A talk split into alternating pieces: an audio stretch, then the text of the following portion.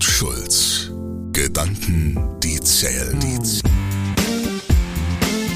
Ben's Strategie to go. Ergebnisse, die zählen.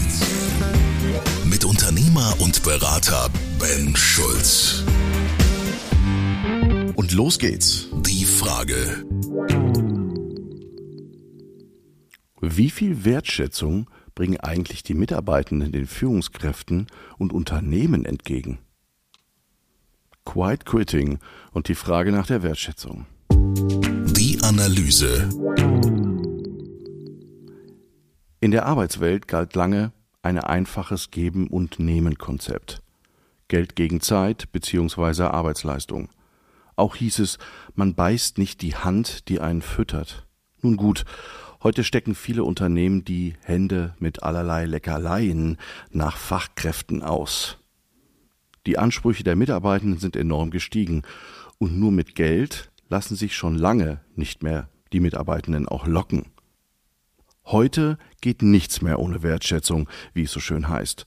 Doch ist Ihnen aufgefallen, dass diese oft nur einseitig gelebt wird? Wie viele Wertschätzung bringen eigentlich die Mitarbeitenden den Führungskräften und dem Unternehmen entgegen?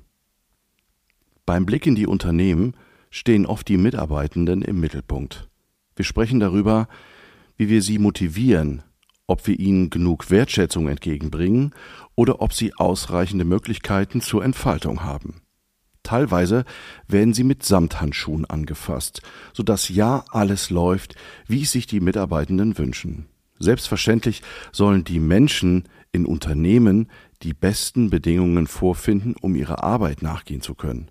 Doch selbst wenn darüber hinaus versucht wird, viel für die Mitarbeitenden zu tun, wird es teilweise nur belächelt, als selbstverständlich angesehen oder mit dem Mindestmaß abgegolten.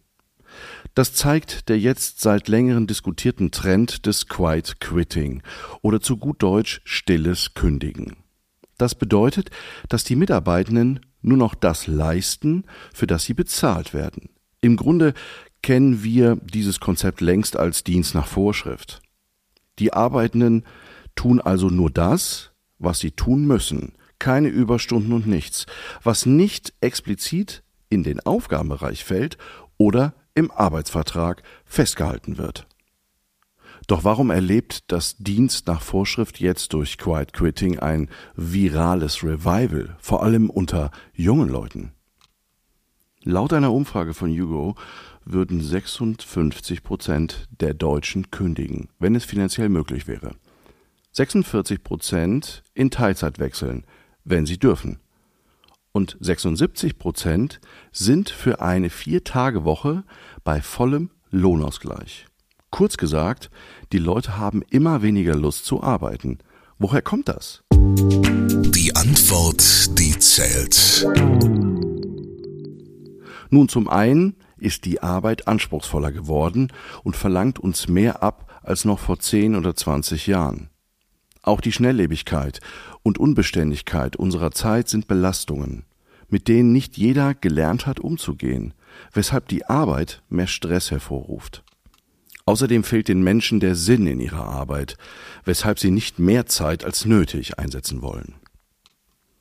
Natürlich gibt es Mitarbeitenden, die für ihren Beruf brennen, Sie gehen gerne eine Extrameile oder investieren mehr Zeit in Projekte, weil es ihnen wichtig ist und sie erkennen, warum sie das machen. Doch das ist heute leider nur ein kleiner Teil. Viel größer ist die Masse der Menschen, die eben keine Lust auf ihren Job haben. Und das lassen sie die Unternehmen auch spüren.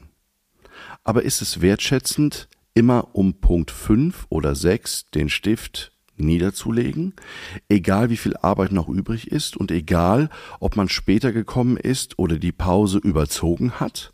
Ist es wertschätzend, ständig Forderungen an die Führungskraft zu stellen und selbst nur das Minimum zu leisten? Ist es wertschätzend, auf Fehlern der Führungskraft rumzuhacken, obwohl man selbst auch welche macht?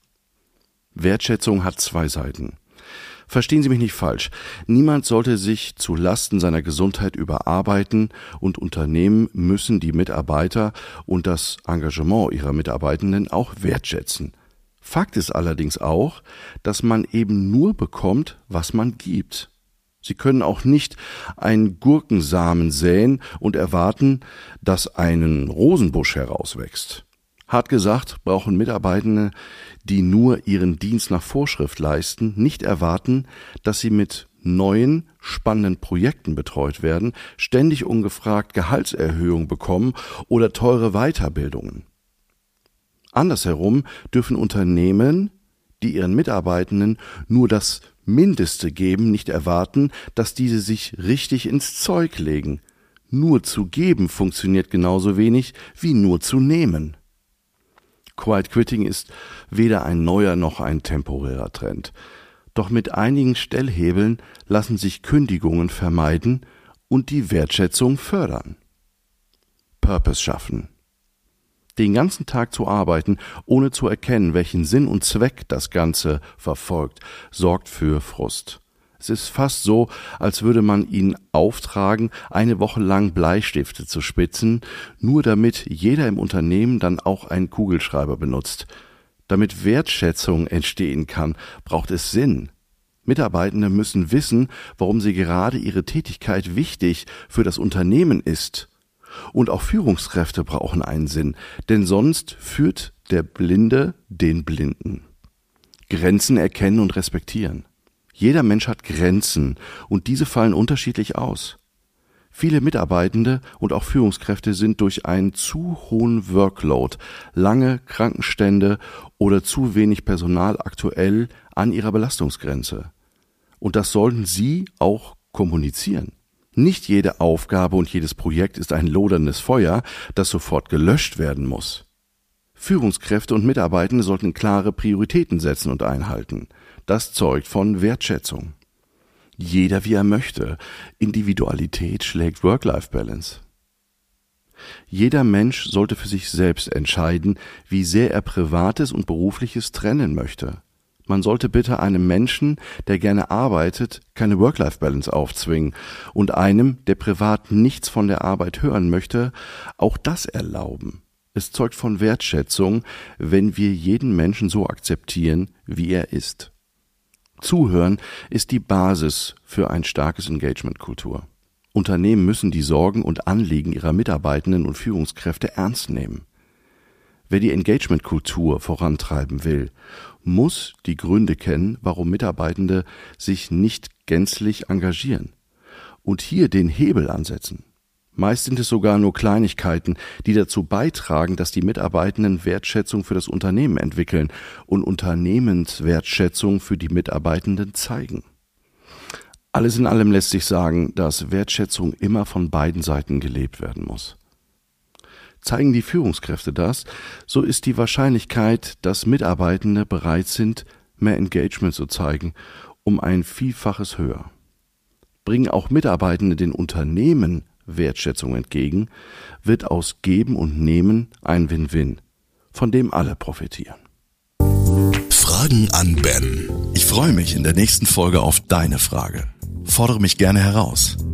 Tschüss, bis zum nächsten Mal, dein Ben. Kohl und Schulz. Gedanken, die zählen, zählen. Mit Walter Kohl und Ben Schulz. Weitere Informationen im Internet unter kohlundschulz.de.